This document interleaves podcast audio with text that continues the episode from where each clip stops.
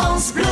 France Bleu Pays Basque. Oploetxi bizitzan Barneko gizonaren orean Bonjour Gorka. Egunon Dans une chanson, une histoire, tous les jours sur France Bleu Pays Basque, on parle de nos chansons, de nos groupes, de nos compositeurs.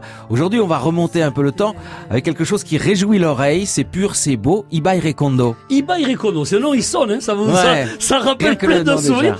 Le- le- il est né à Caracas, figurez-vous. Euh, au Venezuela, mais il vient à l'âge de 8 ans habiter au Pays Basque et il apprend, sa mère est biscayenne et son père guipuscois, ce qui fait qu'évidemment, pour lui le basque c'est pas un problème, il s'installe à Saraos. Et il commence à chanter dans les années 70, évidemment c'est une période euh, plutôt compliquée, fait un peu chaude pour écrire et pour dénoncer l'oppression, l'injustice qui existait à cette époque-là.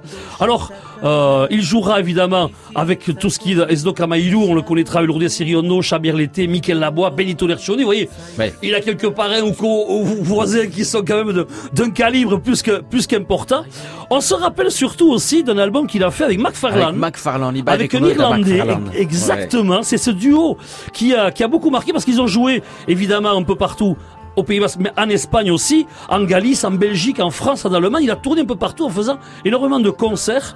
Et c'est cet album avec McFarlane qui parle, eh bien, de euh, d'Amayour, de, de, de le château Bel, euh, Gastelou Belsa, il nous parle ces chansons qui étaient quand même euh, un peu engagées, dirons-nous, hein, quand même un peu fortes, qui défendaient eh bien l'histoire du Pays Basque avec une sagesse pour la situation politique en espérant que tout a pu s'arranger, ce qui a été quand même le cas, et il reste encore du chemin à faire, mais nous on est contents on d'écouter, avance. exactement, d'écouter Ibai Rekondo, ça va être un super souvenir. Merci Gorka. Mil esker. Kantua da bere irria Perlasko bere negarra Bere bihotza garbia Uso xuria da.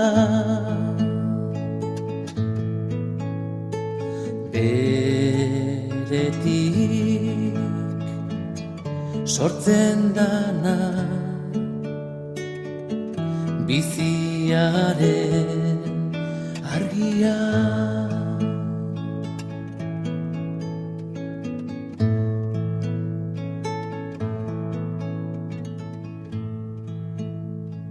bere barneko jauzitik mintzatzen du printzesa katara. Urtxantxakin biziaren egiaz.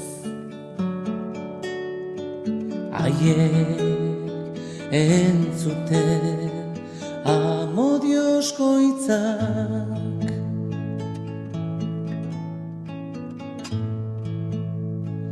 Bere bihotz zabaletik kantu berri batek indarrak sortzen dira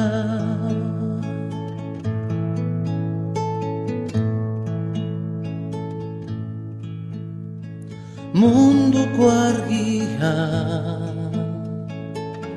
deitzen dizute printzesa katara. Eder tason baten piztira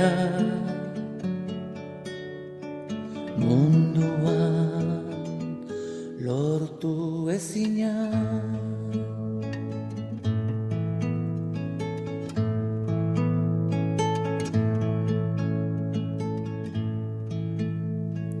Hiru perla osatzen dute zure koroa.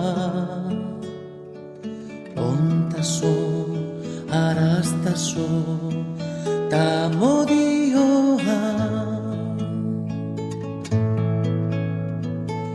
Amodioa da guztietatik